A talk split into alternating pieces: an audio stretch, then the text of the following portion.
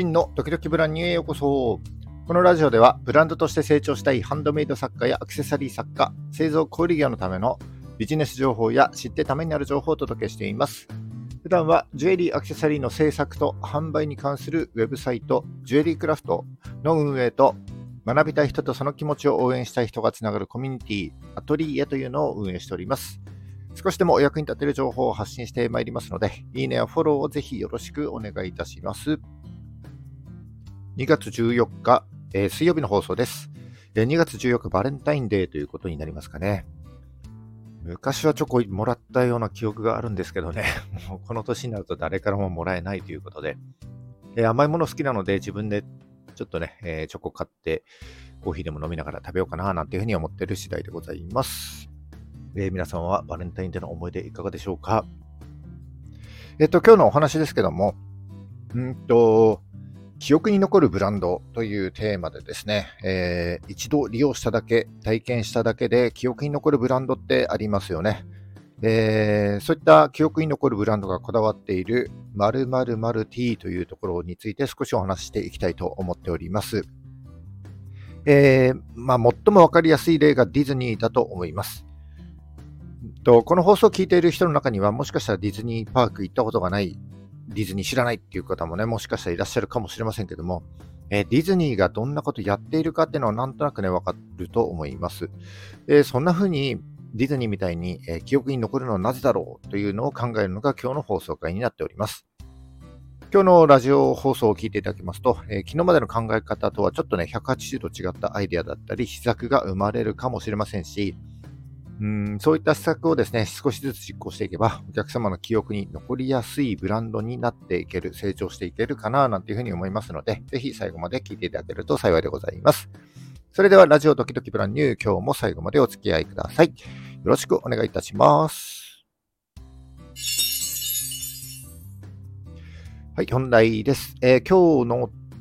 テーマが、えー、記憶に残るブランドがこだわる〇〇〇 T というタイトルにしております。で、この丸の中に入るのはリアリティになります。リアリティというのは事実や状況を指したり、実際に存在するとか、真実である度合いなんかをですね、示す場合に使われる言葉かなというふうに思います。で、このリアリティがお客様に伝わると、お客様の記憶に残りやすくなるということを今日の放送でお伝えしたいなというふうに思っております。で、このリアリティ、もっと深掘りして表現すると、まあ、ブランドの約束なんていうふうにも言い換えることができるかなというふうに思っております。例えば、高品質と歌っているのであれば、誰が見ても、え高品質である必要があるし、安心の保証なんていうふうに歌っているのであれば、その言葉に嘘偽りがあってはいけないわけです。もしこのリアリティを無視して、上辺だけを繕っているとしたら、お客様の信頼を得ることはできないし、そのブランドは長続きしない、忘れ去られていくブランドになっちゃうんじゃないかなということになります。うーん今の時代ですね、どこから、ね、何を買っても品質が悪いなんてことはなくて、指輪なら指輪として、ネックレスならネックレスとして機能するというのが当たり前です。だから、製品の機能面だけじゃなくて、このリアリティにこだわってお客様の記憶に残る、そんなブランドを目指していく必要があると思います。そこで今日はこのリアリティを追求するための3つのこだわるポイントをご紹介したいなというふうに思います。リアリティを追求することによって、上辺だけじゃない驚きと感動がお客様にちゃんと伝わって、他のブランドと一線を画すえー、独自性のあるブランドとして成長できますので、ぜひ最後までお聞きいただければと思います。じゃあ早速本題に入っていきます。えー、リアリティを追求するための3つのこだわるポイント、それは、細部にこだわる、ストーリーにこだわる、顧客体験にこだわるの3つです。え1個ずつご紹介してまいります。リアリティを追求するためのポイント1つ目が、細部にこだわるです。えー、僕ディズニー好きなんでディズニーの話をしますけれども、えー、まあ、ディズニーのことはあまり好きでない人もいるかもしれませんが、ディズニーパークに行くとですね、その凄さが非常によくわかると思います。えー、ディズニーランドにはこうテーマランドと言われる7つのエリアがありますけども、エリアとエリアの境界線ではこう音がね、混ざらないように、えー、滝とか水の自然音がこう挟まれていて、気がついたら曲が変わっていて、で、違うエリアを訪れたみたいな感覚になります。それから建物の窓はですね、上に行くにつれてこう小さくなるように作られていて、遠近感による錯覚で建物が高く感じられるし、ゴミ箱もね、エリアごとに作られていて、世界観がこう統一されているという感じになっています。この細部までこだわるというのは、えー、製品はもちろんなんですけども、パッケージだったり、それからネットショップでの見せ方などなどですね、とにかくあらゆる面で細かなことまで、部分までこだわるということを意識する。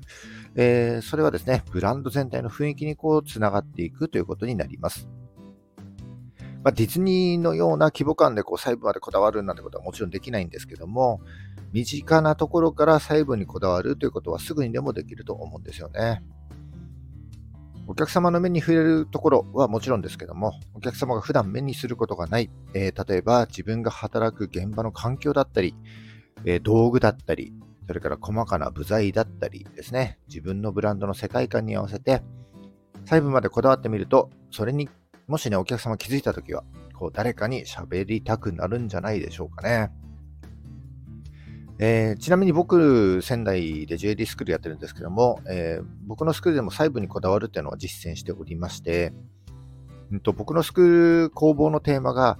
森の中のジュエリー工房みたいな感じに作っております。で、白い壁を基調に、天井も白いんですけども、えー、こう、ツタをですね、こう張り巡らせていて、ちょっとね、森の木に見立てた木材と、差し色でブルーを少し加えているような、えー、感じになります。で、工房の棚は建設現場の足場板を加工したものだし、えー、棚を支える金具はですね、アンティーク調の黒のもので統一しておりますと。で、あんまり気づく人はいないんですけども、この実はこのツタの中にはですね、青い鳥が3羽紛れ込んでいて、そして、えー、スクールの入り口には猫のシルエットも見つけることができるみたいな感じに作ってあるんですね。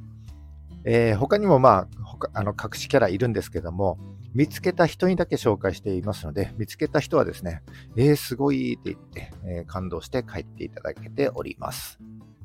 まあ、こんな感じで細部にこだわる、ちょっとね、遊び心を加えて細部にこだわるというのは非常に、えー、大事なことかなというふうに思います。そして次、リアリティを追求するためのポイント2つ目がストーリーです。えー、ストーリーにこだわるということですね、ブランドや製品に対する物語というのは、お客様の共感を得やすくなります。ブランドのストーリーが重要視されているのは、えー、ブランド独自の世界観を表現することによって、お客様の、えー、感情的なつながりをね、こう生むからになると思います。そしてこのストーリーですね。ブランドや製品が生まれた背景と思っている人が非常に多いと思うんですけども、それだけじゃなくて、えー、社会やお客様に対してどのような姿勢で向き合っているのかとか、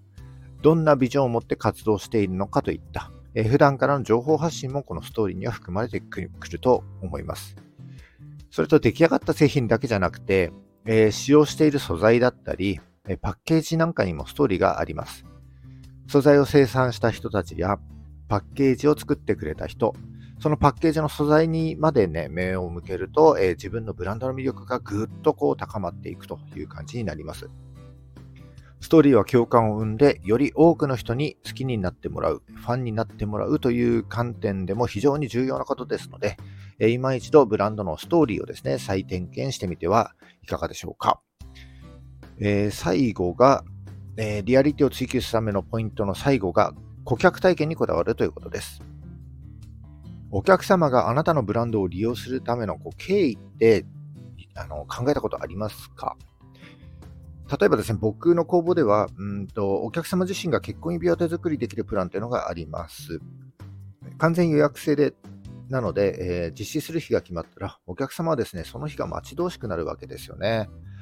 そして当日は朝から準備して、こう2人で指輪を手作りする自分たちの姿を想像しながら来てくれるだろうなというふうに僕は思っております。だからその特別な一日というのは、2人だけの一生の思い出を作ってあげることにこだわってサービスを提供しています。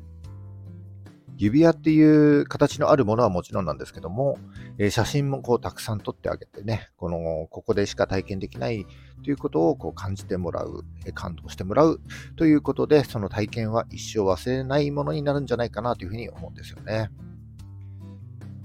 えー、っと、お店とかじゃなくてネットショップなんかでも、えー、例えば商品を送る場合なんかもですね、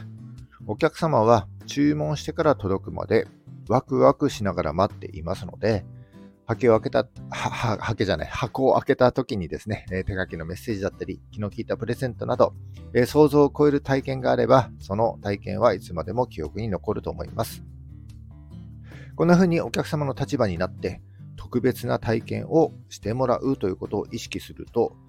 きっと驚きと感動をお客様に伝えることができると思います。これだから、いい意味でお客様の期待を裏切ってですね、期待値を超えた体験を提供する、これがポイントになります。いわゆる期待値コントロールみたいな言葉になると思うんですけども、これが非常に難しいというふうに思いがちですが、えー、実は意外にもそんなに難しくはないんじゃないかなというふうに僕は思うんですよね。最初から100%全てを見せてしまう、伝えてしまうと、それはその期待を超えなければ、えー、お客様に感動を与えることはできません。だから逆のことを言うと、最初から100%全てを見せる、伝えるんじゃなくて、やや低めの情報を出しておいて、低めの情報で見せておいて、実際にはそれを超えるということをやることによって、えー、感動が生まれる。お客様に驚きの体験を提供することができるということになると思います。でこれはですね、お店だけじゃなくて、え、インスタでもネットショップでも同じことが言えると思いますので、ぜひこの顧客体験というものに目を向けてみてください。はい、以上今日はリアリティを追求するためにこだわりたい3つのポイントをご紹介しました。え、1つ目が細部にこだわる。2つ目がストーリーにこだわる。3つ目が顧客体験にこだわるになります。上辺だけじゃない。このリアリティをお客様に提供することによって、お客様の信頼を得ることができて、それがリピート購入や口コミにつながっていきます。え、リアリティを追求してお客様に驚きと感動を与える、そしていつまでも記憶に残る、そんなブランドを目指していきましょう。はい、えー、今日は以上になります。えー、こんな感じで、えー、できるだけ毎日ラジオ放送をやっております。えー、少しでも役に立った、ためになったと思った方は、えー、ぜひいいねを押していただけると嬉しいです。えー、聞いたよという印で、まあ、挨拶代わりにいいねボタンをポチッと押して残して書いていただけると、えー、非常に嬉しいです。僕も励みになります。